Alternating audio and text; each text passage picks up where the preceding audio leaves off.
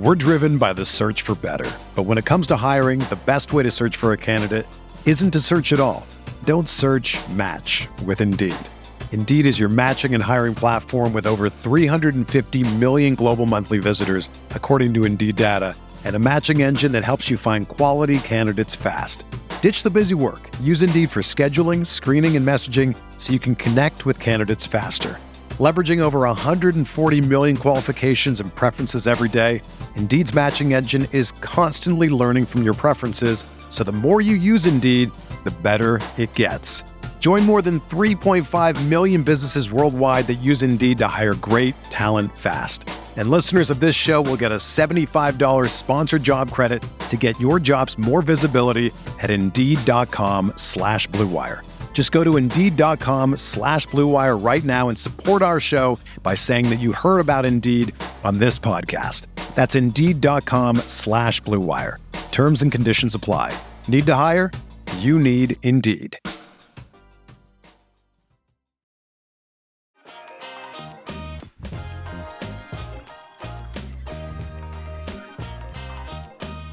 Welcome back to Shoot the Shot, an NBA and variety podcast. It is September 23rd, 2021. As always, I'm joined by my co-host Luke Sylvia. I think he's I think he's this way. Luke, what's going on, man? How are you? I'm good, man. I uh as we record, it's my my daughter's first birthday. Which, if you're watching on YouTube, Oh, happy birthday, you- Harper. You, can see the uh, happy birthday banners with the pumpkins on them. Uh, I mean, it's a cool little thing. Harper's uh birthday is also shares this the date of the same like the start of fall. So, um, pretty cool. And actually, Omaha took that very seriously today. It was uh, 40 this morning when I stepped outside, and um, they said that you know yesterday essentially was the last hot day of, of the of the year, basically, until we you know get around to summer for for Nebraska. So, fall has begun. Trees will start to change colors. I mean, I say it every week. Football's here. Yeah, It's fall is well underway. That's pretty wild because I know you grew up in Florida, so you are you know accustomed to what I am accustomed to, which is like the end of October we'll get like two three days where it's a little bit chilly, then it'll get hot again, Mm-hmm. and then it might be kind of cooler for a couple of weeks. It'll get hot again, and then it might be like in the 80s for like a couple of months, and then it's like you And know it's 80 on Christmas. can never really make up its mind. So yeah, Nebraska that that's wild. 40 and it's gonna stay that way for a while. That's Yeah. that's pretty crazy. Yeah. Luke, we are about you know a week away from most teams having their media days, a little over a week away from teams having their training camps, like two three weeks away I think from preseason, and we're like a month away from the NBA season starting. Ben Simmons, however, it does not sound like he is going to be starting the NBA season, at least not as a Philadelphia 76er. So yesterday, Woj reported um, basically that Ben Simmons still wants to trade out of Philadelphia and told management that he has no plans to wear an NBA uniform again until he has moved to a new team. Luke, this is nothing new. We've talked about this in episodes past. This has been, you know, it seems like at least a couple of months. We've heard that Ben Simmons wants to be out. The thing that I find pretty interesting is that, you know, it's a couple months into this and we still don't really have any real rumors. Like there's been talk of, I, I don't know, maybe they try to get a deal with done, done with Portland, but didn't really seem that there was a ton of interest there. Not really from Portland or Philadelphia, especially probably not Dame. Um, sounds like he still wants to stay uh, in Portland. Um, but this is going to be a deal, Luke, that is is going to be difficult to get done just because the amount of money that Ben Simmons makes and the question marks in, in terms to you know his offensive uh, potential. Yeah, I mean, I, so I was listening to Bill Simmons podcast. I don't I don't listen to it weekly, but I you know had saw Ben Simmons was in the headline there. I just scrubbed all the way through it um, and listened to the Bill the, the Ben Simmons part.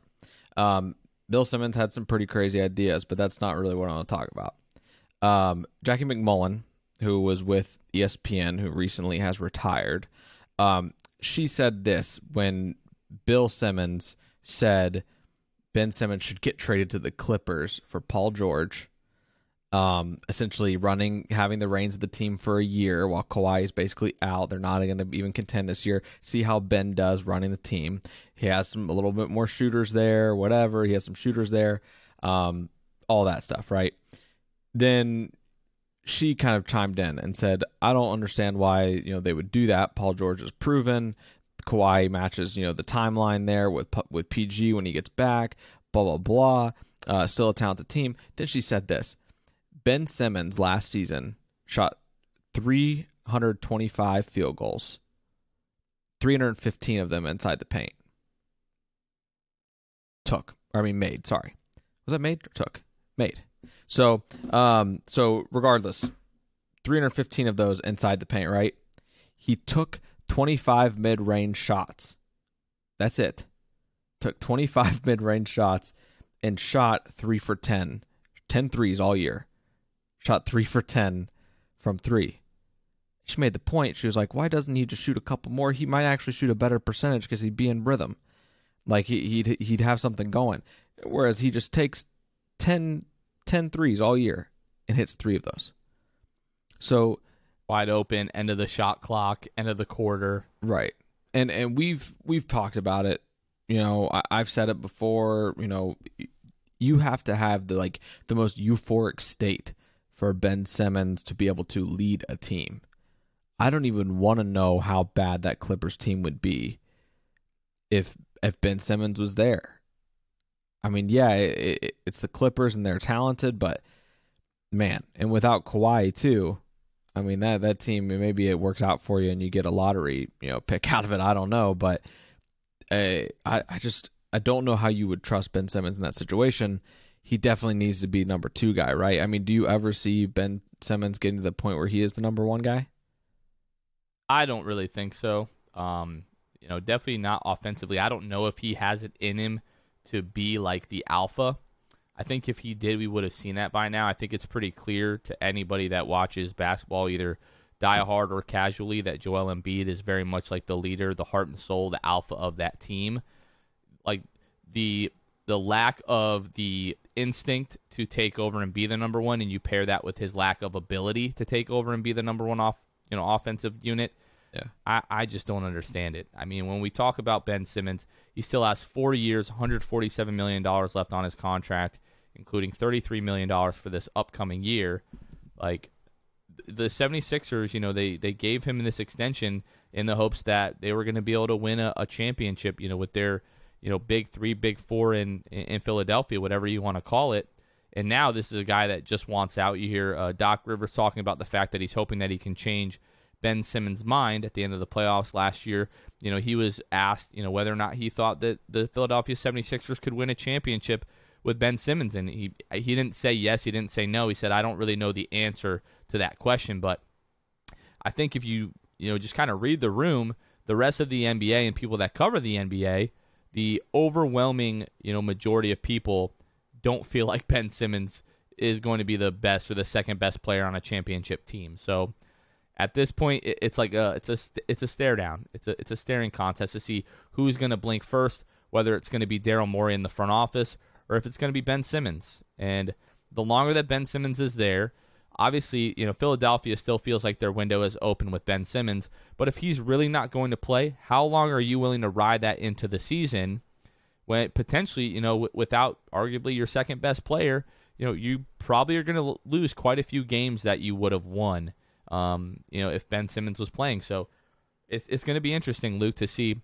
you know, kind of who who blinks first. And I really don't think it's going to be Ben Simmons. I think he's going to ride it out. I don't think yeah. he's going to play to start the season. Um, I think he's going to force Philadelphia to make a trade. And you know, you mentioned on the the Bill Simmons podcast we were talking off air uh, that they were saying how you know Daryl Morey you know wants to be the guy to clearly win the trade. And I just don't know if it's possible given you know Ben Simmons' trade value. Yeah, um, and one thing they did go on to kind of talk about, which has you know been something that's been thrown out there, obviously, is you know talking about the T Wolves. I mean, do you do you try if you're Daryl Morey, try to get D'Angelo Russell and send you know Ben Simmons to to Minnesota? Because I think that's I think you I mean, in that case, it would fit Ben Simmons very well because he'd be playing with a guy in KAT who is incredibly inc- you know incredible from behind the arc. Um, you look at his numbers last year, shooting six attempts a game and almost 39% from three. um, just a really skilled big man. If you get Ben Simmons in that type of role, I think Minnesota, you know, is a place where you know the number one guy being KAT would be a, a place that he could kind of thrive. Now, I don't know if if you know Daryl Morey really bites on that or not. I don't I don't know kind of what the route there would be to make it happen, but that's kind of a, an interesting scenario as well. And you know, don't worry, you know, T Wolves we'll get to you guys as well. yeah, definitely. I mean, looking at the money, it looks like the money would work. Uh, D'Angelo Russell set to make about thirty million dollars this year, but I just don't think Philadelphia does that. I mean, I'm sure the Timber the Timberwolves, I think, would love to do that to move D'Angelo Russell and get Ben Simmons yeah. uh, as a return. But I, I just don't see uh, I don't see Daryl Morey you know being happy with that. I don't think that makes um, the the 76ers you know really better at all. But let's switch gears, Luke. So a little bit of um, kind of sad news yesterday. So mm. JJ Redick, uh, after 15 NBA seasons, seven of those being with our beloved Orlando Magic, um, he announced on his Old Man in the Three podcast that he has decided to retire. So Redick, 37 years old, played for six NBA teams: the Magic, Clippers, 76ers, Pelicans, Bucks, and then finally the Mavericks. Averaged 12.8 points per game in the regular season. Uh, his 1,950 career makes from the three-point uh, line rank him 15th in NBA history. Luke, JJ Redick, man, do you have a strong like feeling about this one way or the other?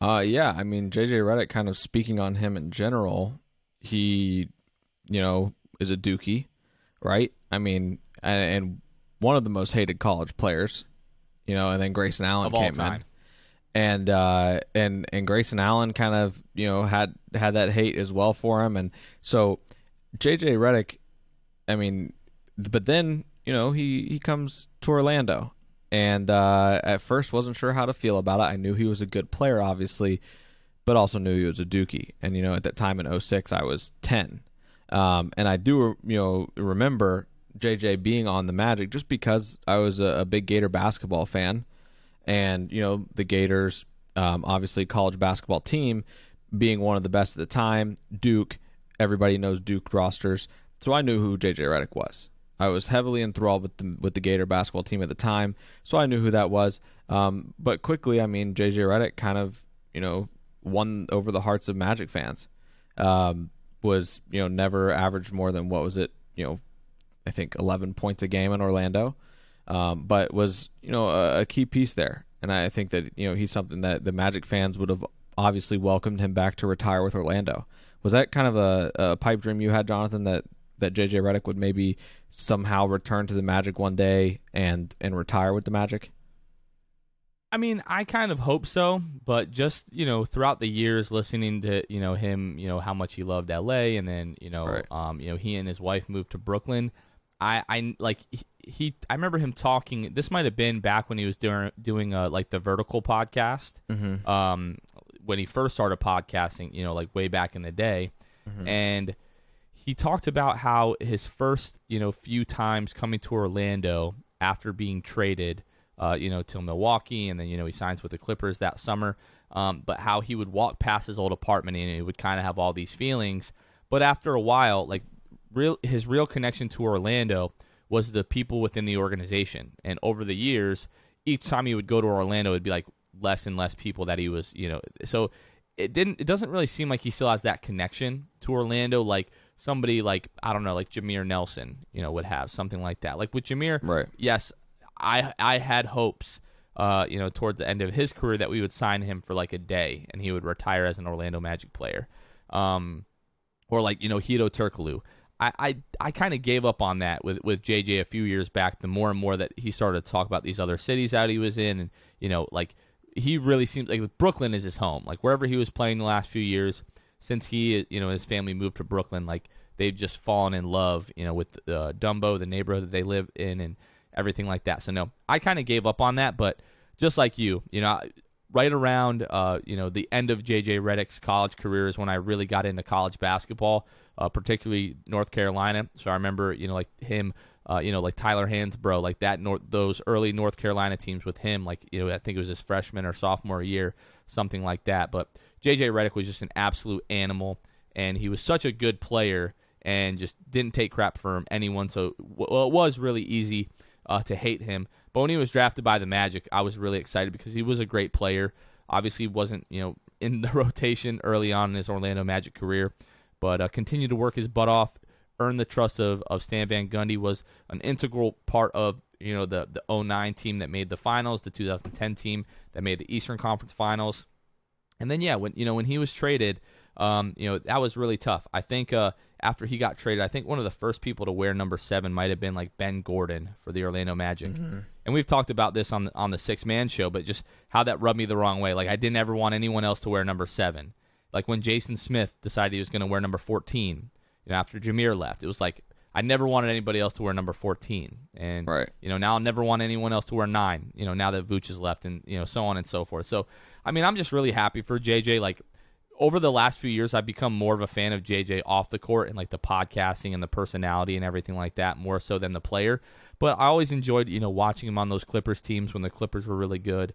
And uh, this is we're we're going to continue to hear from JJ Redick. That's the cool thing. Like, and I can I really can understand where he's coming from because now that I'm you know 28 years old and I have a family, like as a, as a kid you grow up and you're like, man, I would love to be in the NBA. Mm-hmm. But if someone came to me outside of the money, like anyone would take millions of dollars to do almost anything. Right. But if I could choose like being in the NBA versus like doing this, and I was told I was going to make the same amount of money, I would do this because it allows me to be home with my kids, with my family. I've been working from home basically since like the the very start of COVID, and now I'm like permanent, you know, remote at my at my job. And I wouldn't give it up for anything. If they were going to give me a pay raise to go back to the office, I wouldn't do it because being with my kids all day, every day, I realized what I would miss if I wasn't here. So when JJ says, you know, it's time for me to be a dad, I I get that 100%. But um, I, we just wish JJ the the best, you know, in in uh, in retirement. Whatever he's going to do outside of the you know old man in the three podcast, he's going to kill it. Um, you know, Luke. Now that JJ's going to have some free time on his hands, we might be able to get him on the six man show. Who knows? That's that's definitely going to be something that we're going to continue to try for. Yeah, that would be nice. That'd be great.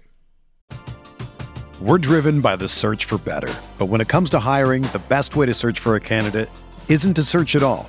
Don't search match with Indeed. Indeed is your matching and hiring platform with over 350 million global monthly visitors, according to Indeed data, and a matching engine that helps you find quality candidates fast. Ditch the busy work. Use Indeed for scheduling, screening, and messaging so you can connect with candidates faster. Leveraging over 140 million qualifications and preferences every day, Indeed's matching engine is constantly learning from your preferences, so the more you use Indeed, the better it gets. Join more than 3.5 million businesses worldwide that use Indeed to hire great talent fast. And listeners of this show will get a $75 sponsored job credit to get your jobs more visibility at Indeed.com slash BlueWire. Just go to Indeed.com slash BlueWire right now and support our show by saying that you heard about Indeed on this podcast. That's Indeed.com slash BlueWire. Terms and conditions apply. Need to hire? You need Indeed. If you're a basketball junkie, then you know there's no better time of year than the NBA playoffs. Twice a week, JJ Redick is cooking on his podcast, The Old Man and the Three. He has guys come on in all stages of their careers to talk about the league and share stories you won't hear anywhere else, including Devin Booker on why he talks so much trash, Ray Allen's epic free throw competitions with LeBron in Miami, and the moment Tyrese Halliburton knew Pascal Siakam would be a good fit in Indy. In addition to player interviews, every Monday JJ breaks down the top three things happening around the NBA with unmatched analysis, not outlandish takes, and is often joined by masterminds of the game like Tim Legler to dive deep on rookie reports, trade breakdowns, and why is mean mugging now a tech? You won't find another outlet that covers the game as comprehensively and with such insight as JJ does it on The Old Man and the Three. Make this your companion podcast during the playoffs. Listen to The Old Man and the Three ad free on Wondery Plus or wherever you get your podcasts. All right, Luke. So we mentioned a little bit ago when we were talking about Ben Simmons and you know Karl Anthony Towns and all that kind of stuff that we were going to get to the Minnesota Timberwolves. Mm. And now we're getting to the Minnesota Timberwolves. So, Jake Fisher, the the the man that rightly deserves the credit for breaking this news, uh, he report well he tweeted out that uh, Gersson Rosas was going to be out as the Minnesota Timberwolves president of basketball operations out uh, after two seasons. So uh, Glenn Taylor, the owner um, of the Minnesota Timberwolves, made this announcement. However, uh, everyone knows, you know, Mark Lore and, and, Alex Rodriguez, you know, are acquiring, you know, the Minnesota Timberwolves. So it seems like they've decided that this isn't the guy that they want. Um, Sachin Gupta, uh, the Timberwolves executive vice president of basketball operations, is going to be like the you know interim uh, president of basketball operations during this time until you know they hire somebody else or give him the job full time. Luke, the the most interesting thing to me was like 20 minutes later, Karl-Anthony Towns takes to Twitter and tweets out WTF. Yeah. So like I understand, you know, you guys are, you know, Mark Lore, Alex Rodriguez are purchasing the team. They want to run things their own way. Like first order of business, don't you think you want to run this by the franchise player? Not maybe not to get his input, but just like, hey, just so you know, this is what we're about to do. You don't want this, in my opinion, you don't want this guy finding out about this on Twitter. No, and I think it just kind of speaks to the T Wolves, right? I mean, and not to mention. So we're about to get disrespectful. Um, yeah, yeah, yeah, we are. Okay. Yeah, it, because uh, for me, it's hard not to be because this is such an untimely thing. Like you, you've got yeah. you've got training camp, you've got preseason. You know, you just had a draft. Right. You just free had a agency. draft, free agency. You had everything. Like the, the whole building part of of of of this off season is over. So now, whoever assumes this role is just kind of put into it and said, "Here's your here's your stuff. You didn't have an off season." I mean, the good news for this next guy is going to be probably you know you've got a, a freebie this season. Do kind of whatever, just don't screw up too bad. I mean, you can't be much worse. Um, and you know you got a freebie, and then you know you'll get off season the next off season. And I I don't know, man. I mean, you're looking at a, a franchise who has a playoff series record of two and nine. I mean, two and nine since 89. They are 2 and 9 and they are 18 and 34 in those games. For a second I was like is he talking about playoff series or is he talking about games? talking about games. I yes, uh, talking about games and that's 11 games. If it wasn't, you know, if it, if it 11 and if it wasn't for the 0304 right, season sorry. where they make the conference finals, um then I mean you're looking at significant I mean you're looking at 0 and and 8 if that season if that season never happens. So thanks to KG, you're two and nine in playoff series. It's by nothing that the T Wolves did. I mean, it's it's kind of ridiculous. I looked up those numbers today, like you know Timberwolves season by season, and that's what it came up with. And it's I I mean that you're to be hard pressed to find a team that has been worse than the Timberwolves on the court and in the front office. Yeah, so I mean, the, I mean, the good thing is, you know, with Gupta taking over, you know, he was the executive vice president of basketball operations, so he's at least had somewhat of a hand in a lot of the decisions that were made, you know, during the draft, free agency, everything like that. But like, it, it just it's the timing of everything. Why, if you're going to, you know, clean house, you know, with the and you know Alex Rodriguez and Mark Lore, they've been you know rumored to be purchasing, um, you know, the Timberwolves even since like last season. So that's not the reason. Like if the sale is going to be official or whatever, like that's not the reason. It, it's just poor timing. And you know, Mark Lore, Alex Rodriguez, these are things that they're going to have to learn. Um, you know, owning a, a, sports franchise now, and you know, especially Alex Rodriguez, you know, with his uh, you know background in professional baseball, you would think that he would know a little bit better. So it is just strange that you wait until all of this is done and you're like, okay, now we're gonna you know part with this. And the last thing that I would want to do again, newly acquiring a professional sports team is, you know, Karl-Anthony Towns has been vocal about, you know, they're losing and everything like that in Minnesota. Like the the clock is ticking on Karl-Anthony Towns' time in Minnesota. He's not just going to sit there forever and waste his entire career. Like he's he's what top three centers in the league when healthy, behind like Embiid and Jokic. Like he's mm. right there. I mean, you, if you want to throw Anthony Davis in there, but Anthony Davis there. is a power forward, but like Karl-Anthony Towns at worst is like top four or five centers in the entire league, and he doesn't really get the credit that he deserves. One because they're never on national television because they stink, and secondly because they stink, and you know they're not good. They're you know they're not competitive. Um, you know, they've been one of the, the worst teams in the league over the course of the you know last 15, 20 years. So yeah, well, um, that- just strange timing, and Yeah. uh, yeah, you you need to make amends with your star. You know, he's going to be on his way out. Well, and there's been, you know, reports that there's kind of been the strain between, you know, between the GM and and you know the front office, everybody. I mean, there's been a strain, and they said it's been for the past few months was the wording that was used. Um, months. So I'm not going to sit here and act like I know what goes into you know being a GM or you know being part of the front office and you know a coach or anything like that. I don't know the drama behind closed doors, how that goes usually, but it's been going on for months. So they're saying like potentially before draft happened, but before all this stuff, before their offseason really began, there was already some tension. And you're waiting till they've got I think six days until training camp. I mean, and, and Not ideal. I mean, I hate to harp back on how untimely this is, but if this tension's been there for months, I mean, you can't tell me there wasn't tension before that, then, right? I mean, and you just got to kind of part ways and try to hire a GM. I mean, I I don't know. I like I said, I'm not gonna act like I know what goes into all that stuff. I just know that I'm not the only one clowning the Minnesota Timberwolves today. That's what I know. Well, one thing that you and I have, uh, you know, to be grateful, you know, of of you know Minnesota is Jalen Suggs. So let's not badmouth Minnesota too badly because they did give us, you know, Jalen Suggs. So we we at least have that to thank them for. All right, Luke, let's go ahead and let's talk about some of the worst teams in the NBA this season, or who we think is going to be the worst teams in the NBA. So just to give you a little bit of a of a backstory here, Luke, looking at ESPN.com, kind of like their preseason power rankings. Uh, the, the worst three teams in the league, um, in their opinion, right now are our beloved Orlando Magic, went 21 and 51 last year. Uh, the Houston Rockets at 29, who went 17 and 55, and then the Oklahoma City Thunder, who went 22 and 50 last year. Luke, what team do you think is going to be the worst team in the league next season?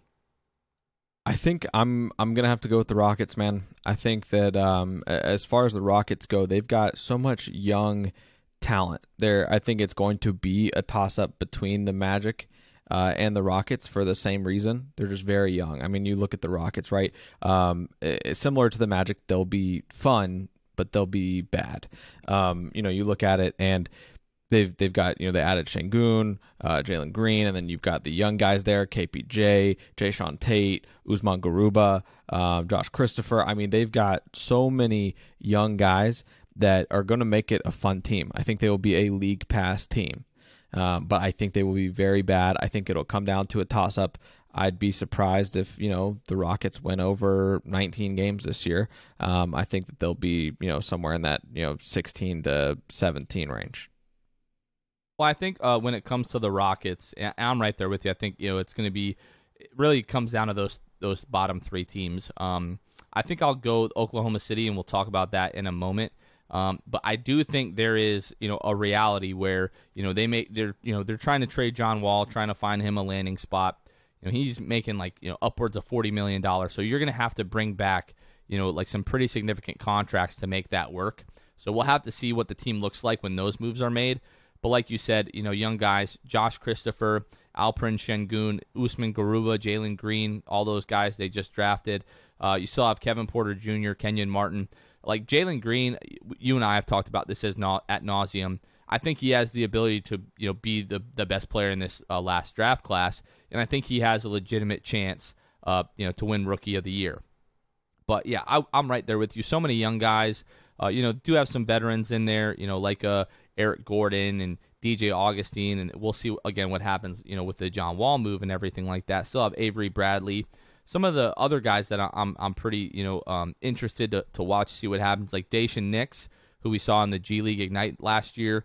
Um, I don't even know if he's going to make the roster, but I, I liked what I saw out of him. They still have Christian Wood, by the way. So Yeah. they, I think there is a reality where you know those guys are good enough to kind of stay afloat. And I'm not talking about you know being competitive in the West or anything like that. That would be ridiculous.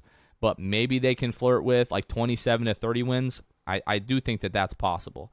Let's talk about the Magic really quickly before we talk about the Oklahoma City Thunder. So here's my case for you know like the path for the Magic to be the worst team in the league. So it all comes down to Jonathan Isaac and Markelle Fultz. So we know that right now we don't really have a specific timeline on when those guys are supposed to come back. But let's say worst case scenario. When when Markelle went down in January, we thought it was going to be the All-Star break of this season before we were going to get him back. Let's say we don't get him back until like closer to the All-Star break. Jonathan Isaac, who you know was asked a couple of weeks ago if he's going to be ready for opening night, didn't really instill a lot of confidence. Basically said, "We'll see." Mm-hmm. Still weaning off the knee brace, things like that. Again, wasn't like a. It didn't sound that confident. But um, Kevin and I talked last week on the Sixth Man Show. Um, you know about how Jonathan isn't the kind of guy to come out and brag like, "Oh yeah, I'm going to be ready for opening night." So it's very possible we could be reading too much into that. But let's say Jonathan Isaac doesn't come back until three or four weeks into the regular season. I think there's a real possibility that you go into January like, all right, Paolo Banchero or you know Chet Holmgren or one of those types of guys on your radar with potentially flirting with the number one overall pick next year. So if those guys aren't back to start the season, I do think the season could get really ugly for the Orlando Magic. Luke, what do you, what do you think about the Oklahoma City Thunder? Do you think they have a chance to be the worst team in the league next year? Oh, I mean, there's definitely a chance. Uh, I mean, it's all in those, you know, the the power rankings essentially that I think you just read from ESPN. I mean, that's it's really not a it's a no brainer in terms of who's going to be the bottom three. It is definitely OKC, Orlando, and Houston. Um, my my thing with with with OKC is that I mean you're you're one SGA injury away from being the worst team in the league, no doubt. And if OKC like not is, even close, yeah, and and and the thing is with with OKC you know, last year we saw it. They didn't they didn't hesitate to kind of plunge to the bottom there. Um, I think Shai had like plantar fasciitis or something like that. Um, and so right, I mean, you put air quotes there exactly. I, who who knows what what he had? If he did, I I mean, he was out for a very long time. Um, so so yeah, I, I think that you're going to see a lot of minutes from guys like Poku um, and, and Giddey as well. And so, you know, we'll, we'll kind of see what happens with OKC. They definitely have the least amount of margin for error when it comes to, you know, performance. Like I said, SGA goes down. You know, I, I definitely think that they they are the worst team in the league. But you know, barring you know, if all of these teams stay healthy, um, I, I think that Houston still has you know the the best chance I would say to be the worst team. Um, because of SGA is healthy, I think that OKC won't be the worst. But that's all riding on injuries, and we all know that that happens uh, far too much with the NBA. Well, I mean, who knows if we're going to see like the emergence of Aleksej Pokusevski? Like we have we have Poku to thank for Jalen Suggs. It's true. Like if he doesn't go crazy last year, you know they beat. I think it was the Clippers the last game of the season. We don't end up with Jalen Suggs, you know, more than likely. So, but yeah, when it comes to Shai, this is all I'll say. Uh, scored 31 points, four assists, in a nine point win over the Minnesota Timberwolves, who they were kind of fighting, you know, with for the you know worst record in the league last year at this point um, in in March. And then he doesn't play another game for the rest of the year. Misses the last two months, you know, with you know the foot injury that he had. So, I mean, just a heck of a tank job by the Oklahoma City Thunder. And then they take Josh Giddey, who we only saw for a few minutes in summer league before he, you know, tweaked his ankle or whatever he did. But yeah, you're right. Like they're one Shai Gilgeous-Alexander, you know, injury away from being by far and away the worst team in the NBA. So I think I think I'm going to go with the Oklahoma City Thunder being the worst team in the league next year, just because, like I said, I do feel like there's a possibility, um, you know, that the Rockets are able to keep their head above water. I, I think it's going to come down to OKC in, Orlando. Um, a lot of that is just going to depend on the health of Jonathan Isaac and Markelle Fultz, and when they come back. Um, but I do think the Magic are going to be in the running, you know, for the number one overall pick. The great thing is, you know, even if the Magic are, you know, way better than the Oklahoma City Thunder, mm-hmm. they just have to be the bottom three next year if they if they're looking for a number one overall pick. So. All right, Luke, we're going to take a quick break, and when we come back, we're going to talk some college NFL bets. Guys, autumn is in the air, the pumpkins are in the patch, and our friends at Manscaped are here to make sure you don't carve your pants pumpkins when you're grooming, if you know what I'm saying. Make sure you're keeping things fresh this fall with the leaders in male grooming and their brand new fourth generation performance package. Boys, get ready for a cuffing season like no other. Ready to take the leap into fall with Manscaped? Join the 2 million men worldwide using Manscaped by going to Manscaped for 20% off plus free shipping with the code 6th. That's S I X T H, manscaped.com. First off, the new Performance Package 4.0 includes the new Lawnmower 4.0. If you're looking to cozy up this fall, this trimmer is essential. Their fourth generation trimmer features a cutting edge ceramic blade to reduce grooming accidents thanks to their advanced skin safe technology. It also gives you the ability to turn the 4000K LED spotlight on and off when needed for a more precise shave. Plus, it's waterproof. Seal the deal with Manscaped's liquid formulations, the Crop Preserver Ball Deodorant. Everyone knows pumpkin spice lattes and ball deodorant go hand in hand. Get 20% off plus free shipping with the code 6th at manscaped.com. That's 20% off plus free shipping with the code 6th. That's S I X T H at manscaped.com. Make your balls a priority this fall. Choose Manscaped. Your balls will thank you. All right, Luke. So uh, the last time that we talked last week, you were sitting at four, one, and one on the year with your college bets. Uh, give us a little reminder of what your bets were last week, how they went, and, and what what's the record looking like now.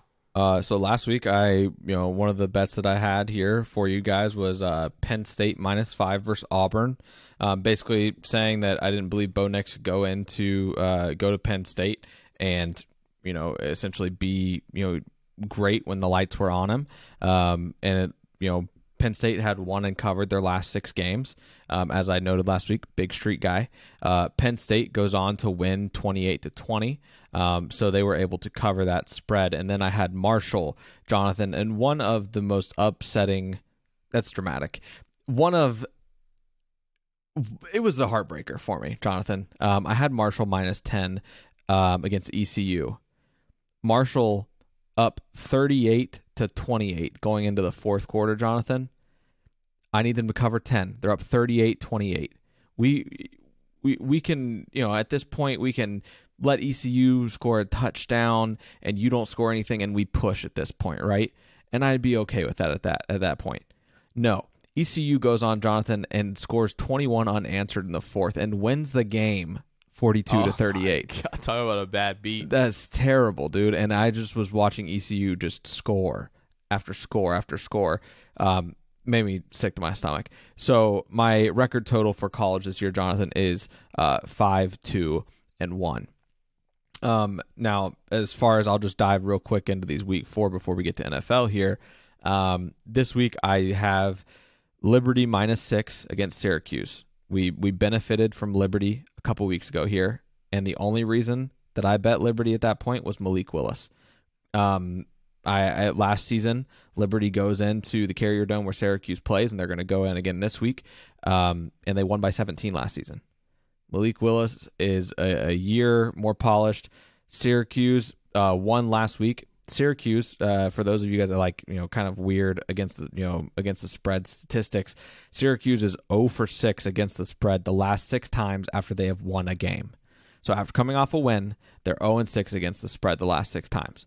So I'm I'm taking Liberty in this one minus six at Syracuse. It's a no-brainer. They won by 17 last season. Malik Willis, all you need to know, one of the best quarterbacks in the in the class. Um, then uh, here's one that might surprise you guys. I'm wearing a Florida Gator T-shirt right now. Uh, however, I am going with Tennessee plus 20 against Florida this week um, at the Swamp. I think that this is a Alabama hangover for Florida. Florida, you know, loses last week by two. You make an extra point. You don't have to go for two at the end. You're going to overtime, essentially. Alabama, last drive of the game is a whole other thing. I'm just on my soapbox now. But Alabama last drive of the game doesn't even get in field goal range. They have to punt the ball to Florida with like two seconds left in the game. Um, so uh, you know, I, I, think Florida will be feeling good about themselves hanging with Alabama when the spread at that game was 14 and a half.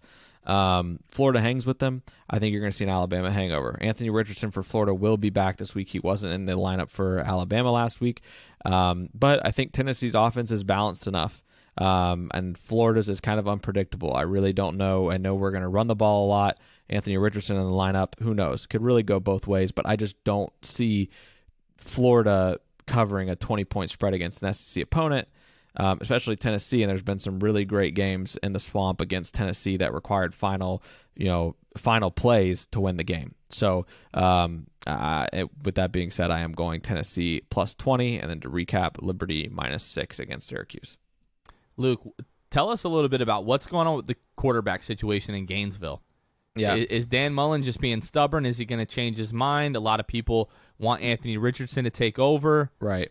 Yeah. So I, I think the the biggest thing with with the quarterback situation in Gainesville, everyone was on everyone, and I mean everyone was on the Anthony Richardson should be starting. He's a he's a redshirt freshman. He you know was one of the the top you know average yards per run player in college football going into last week, um, including running backs. I mean, he I think he was averaging like 14 yards a carry or something like that. Um, and because he had had like two 70 yard touchdown runs so far this season against USF and FAU. Um, but then, you know, last week, Emory Jones steps in, um, passes for almost 200 yards, rushes for 77 yards against Alabama, against a defense that we really thought that he would throw mul- multiple picks, and he only threw one. Um, so Anthony, I mean, you know, Anthony Richardson kind of has his hands full now because Emory Jones has just played his butt off essentially for his standards, and Florida only lost by two against you know the number one team and seems to be the best team in the country by a wide margin. So, um, not too sure what's going to happen as far as that goes. Dan Mullen is very um, stuck in his ways, I would say. Kyle Trask. Who's your defensive coordinator again? Todd Grantham. Oh, that's right. Yeah, yeah, yeah. So yeah, exactly. Todd Grantham should have been gone a season ago. Um, but uh, you know, another you know quick point about that is that you know um, Kyle Trask, who now plays for the Bucks, um, was the backup to Felipe Franks for a couple seasons. Felipe Franks goes down to injury. Florida was down in that game against Kentucky at Kentucky uh, by I think like 14 or something like that. And Kyle Trask comes in the game and the Gators win the game, and then the rest is history, right? So Dan Mullen is Now just very playing with the goat. Yep, exactly. Dan Mullen's just very stuck in his ways. If you're the starting quarterback, he's going to ride with you. But he is the quarterback whisperer, right? I mean, he's he's had some great quarterbacks that he has coached, um, and so I, I think that you kind of just have to trust Dan on this one until something happens here. Um, so you know, we'll we'll see. I would love to see Anthony Richardson start, um, but I, I don't know that we're going to see that, especially this season. All right, let's talk some NFL bets, Luke. So, I, I felt really good. You know, the week before I had done really good on you know the spreads that I had picked. I think I went like three and zero the week before. Mess up some parlays. You always mess up the parlays. Obviously, that's why they are what they are, and the payouts are what they are. This week, probably the most devastating week that I've had gambling. You know, in my you know short four to five year you know gambling career. So. Luckily, me and my buddy we won a bunch of money you know, earlier in the year. Not a bunch of money, a few hundred bucks. You know, on the, the Lightning winning the Stanley Cup. So we, I've got a little bit of a cushion to, to deal with. So it's not like I'm my kids are not starving. Like you know, we're we're paying the bills. Everything like that is good. Nobody you know, don't don't be too concerned about me. But uh, I was so confident in the Cardinals covering last week. I bet them when they were uh, you know laying four and a half, and then when the line moved to four, I bet them again, forgetting that I bet on them earlier in the week. Uh, Arizona wins by one because the Vikings uh, missed a, a field goal. Now I woke up, uh, you know, the morning, uh, you know, Sunday morning, saw the the Bears were laying one and a half to the Bengals. Jumped on that, won that bet. It was basically every, everything from that point forward uh, was downhill. So I had a, a three game teaser, uh, tease six points on each game. So I had the Saints plus two and a half versus the Panthers. I also thought the Saints were just going to win that game outright, so I felt pretty good about that. Uh, the Giants plus nine and a half. They lost on a last second field goal, so I covered there. Uh, and then New England, uh, they basically were teased down to the money line. They were, you know, they were favored by six, and they beat the brakes off of the Jets. So everything but the Saints, you know, I put, I was like, man, Jameis looked amazing week one. They destroyed the Packers. Maybe the the LASIK really helped for Jameis, and then they just get completely destroyed by the Carolina Panthers. One touchdown that Jameis ran into the end zone. Um, they got crushed. Uh, let's see what else did I lose here. Oh yeah, I had another parlay: Chiefs Packers money line. The Chiefs lose to the to the Ravens. Uh, let's see what else we had here. Yeah, so I did another teaser: the Lions and the Cowboys, uh, six points each. So I had the Lions plus 17 against the Packers. The Lions lose by 18. Covered uh, the, the Cowboys. Luckily, uh, you know they beat the Chargers, or um, or did they lose to the Chargers? It was a close game. I know that, but it doesn't matter because the Lions lost me that that game, and, and the Cowboys actually did cover. So, Luke, not a great gambling week for me in the NFL. How about you? Uh, yeah. So last week it, it went well for me here. I um I had Panthers plus three and a half against the Saints, um, and they went on to win that game twenty six to seven. Um, and then I also had Raiders uh, and Pittsburgh. I had the under 47. Um, final score is 26 17. Uh, so it was, uh, I believe that's 43. So um, It's close, but you you got I, the dub. I was close. I was sweating, but I was I was two and zero on those picks. Uh, Jonathan, what are you kind of eyeing this week as far as NFL goes? I mean, looking right now, at Bovada just you know so, some of the lines are just so ridiculous. You know, you've got like the Panthers minus eight, you know, against the Texans, but like it's to me, it's still the Panthers. It's still Sam Darnold. You've got you know the Cardinals minus seven and a half you know, over the Jaguars. I just bet on the the Cardinals and I got burned. Uh, but some of the closer games, like we're looking at, you know, Seahawks minus two, you know, on the road, you know, against Minnesota. Um, I really like the Seahawks. I, I love Russell Wilson. Um, you know, Minnesota yeah, they scored all over the Cardinals. Will they be able to do that again this week against the Seattle Seahawks? Would I bet two weeks in a row on Kirk Cousins? Absolutely not. So I do like the Seahawks. Um, you know, minus two. You know, against the Vikings on the road. They'll be in Minnesota, and then the Bucks. Man, I'm looking at that game now. The Bucks are flying cross country. I think they've won like their last ten games in a row with Tom Brady. They're probably due for a loss. The Rams defense has, you know, looked pretty solid. Matt Stafford, that offense, especially Cooper Kupp, who's been destroying me uh, in, in, fantasy. I played him each of my first two weeks in separate leagues. Um, I do like the Bucks just because of the Bucks. You know, minus one and a half. They really just have to essentially win that game. Uh, you know, by a field goal. And then Packers plus three and a half um, against the 49ers. So I just think the Packers are, are going to get things rolling. Don't really believe in Jimmy Garoppolo. Uh, you know, Packers, you know, bounce back, uh, you know, this week with with a big win. So, uh, yeah, I'm gonna go uh, Seattle minus two, Bucks minus one and a half, and the Packers plus three and a half. Well, I've got two plays for you, uh, Jonathan. One Change of my mind. One Change of my mind. one of these plays is going to be Carolina minus eight. Um, you like Carolina? They they did well for you last week. They did well for me last week. Obviously, um, now they go in against the Texans, who Tyrod Taylor's out. I mean, Tyrod looked good. Tyrod Taylor's out, and you know they're going to be now starting their rookie quarterback Davis Mills from Stanford. Um, I, I, think that you know you could look at this number and say that's a little bit too high, but I'm riding the hot hand. Carolina minus eight. If you you know if you want to to buy a, you know a full point and go down to Carolina minus seven.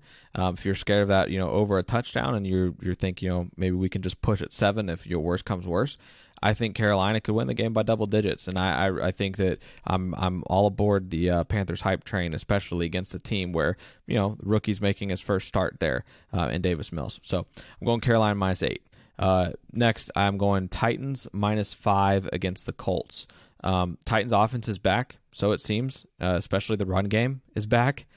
And Derrick Henry, my goodness. Derrick Henry, I mean, if if he obviously continues to beat Derrick Henry, I think the Titans can you know cover this minus five. Carson Wentz sprained both ankles last week. Crash.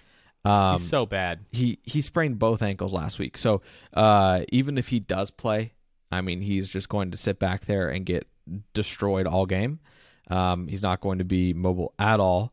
Um, I don't. I, I mean, I don't know how you sprained both your ankles, but he sprained both of them. And um, that you know, as a result, I'm just going to go Titans minus five here. I'm not going to overthink it. I, I think this is the right play to make. I want to ask you about one more. So this week, this weekend, I will be making um, my first ever trip to MetLife Stadium to watch my beloved New York Giants. Mm. Uh, they will be inducting Eli Manning into the Giant Ring of Honor, so that's really the reason for the trip. Luke, they're playing the Atlanta Falcons this week. Um, Falcons are laying, or are actually the Dogs. Giants are laying three points to the Falcons. Now. I don't know how I feel about that. First two weeks, Teddy Bridgewater, Taylor Heinicke, you know, subpar, you know, quarterbacks in the NFL have both carved up the New York Giants. Feels like Matty Ice is due for one this week. But the Falcons so far this year, Luke, they're giving up 40 points per game. They're giving up more points than any team in the NFL. Uh, it feels like it's the end of, of, of Matt Ryan's career. Each week, I'm just like, I just want to believe that the Giants are going to win. So I, I almost just like, I'm betting with my heart. What do you think Giants uh Giants laying three at home? This is very much a stay away from me. This is a. It I probably is, but I'm probably going to bet it. I mean, I'm still. Oh, oh, yeah, of course, you're going to the game. You know, my. It, I would say. I would just put a little bit on a, a Giants money line. I, I'm. I don't like the the three point spreads. You know, three and a half, especially. Not a fan of that. Uh, I think Falcons are just laying a straight. You know, they're dogs by three, right? Yeah. So um, I I don't know. I mean, I might buy half a point to get it to Giants. You know, two and a half. Something's got to give. Both these teams, for lack of a better term, really stink right now. Let me let me run this by you then. Over under is 48. Two two defenses bottom 10 in the NFL. Falcons are giving up 40 a game by themselves. The Giants 28 and a half. There's a chance that we're going to see some offensive fireworks in this game. Yeah, I mean, there's a great chance. I think I'd be maybe be a little bit more enticed. I don't ever bet the over under, but if there was ever a game, it feels like as bad as these these defenses have been so far, um, maybe maybe that's the play. Yeah, I don't know. I mean, you look at you know Matt Ryan last week. Yes, he threw three ints, but he also had threw for 300 yards and two touchdowns. So I'm scared. I uh, I don't know. I mean, like you said, he could go off, but you know, if if going off to you is throwing 300 yards, I mean, you could still win by 20, especially if you're the Bucks. So, I uh, but the, the problem is, Jonathan, the Giants aren't the Bucks. So I think that that, that they are not. It'll can uh, confirm. Yes. I, I, thank you for the reminder. One thing I'll tell you, Jonathan. I mean, good for you. Like I said, I'm going to be staying away. Um, I know that the adrenaline of the game, it's even more fun, but it's going to be doubly yeah. hurtful if the Giants don't win the game. Very true. Well, I don't know if you saw, and I don't even know if I should be mentioning this, the meme of the guy wearing the Plaxico Burress jersey. And he's like, I wore my Plaxico Burress jersey because as a Giants fan, I felt like shooting myself. that's how it feels sometimes. So that's, Anyways, look, I, I think that's I think that's a good uh, ending ending point. I, I don't know that it's a good ending point, but it's an ending point. Yeah, yeah, yeah. All right. Anyways, guys, uh, for for Luke Sylvia, you guys are listening to Jonathan Osborne, and this is Shoot the Shot, and we will see you guys next week. Peace.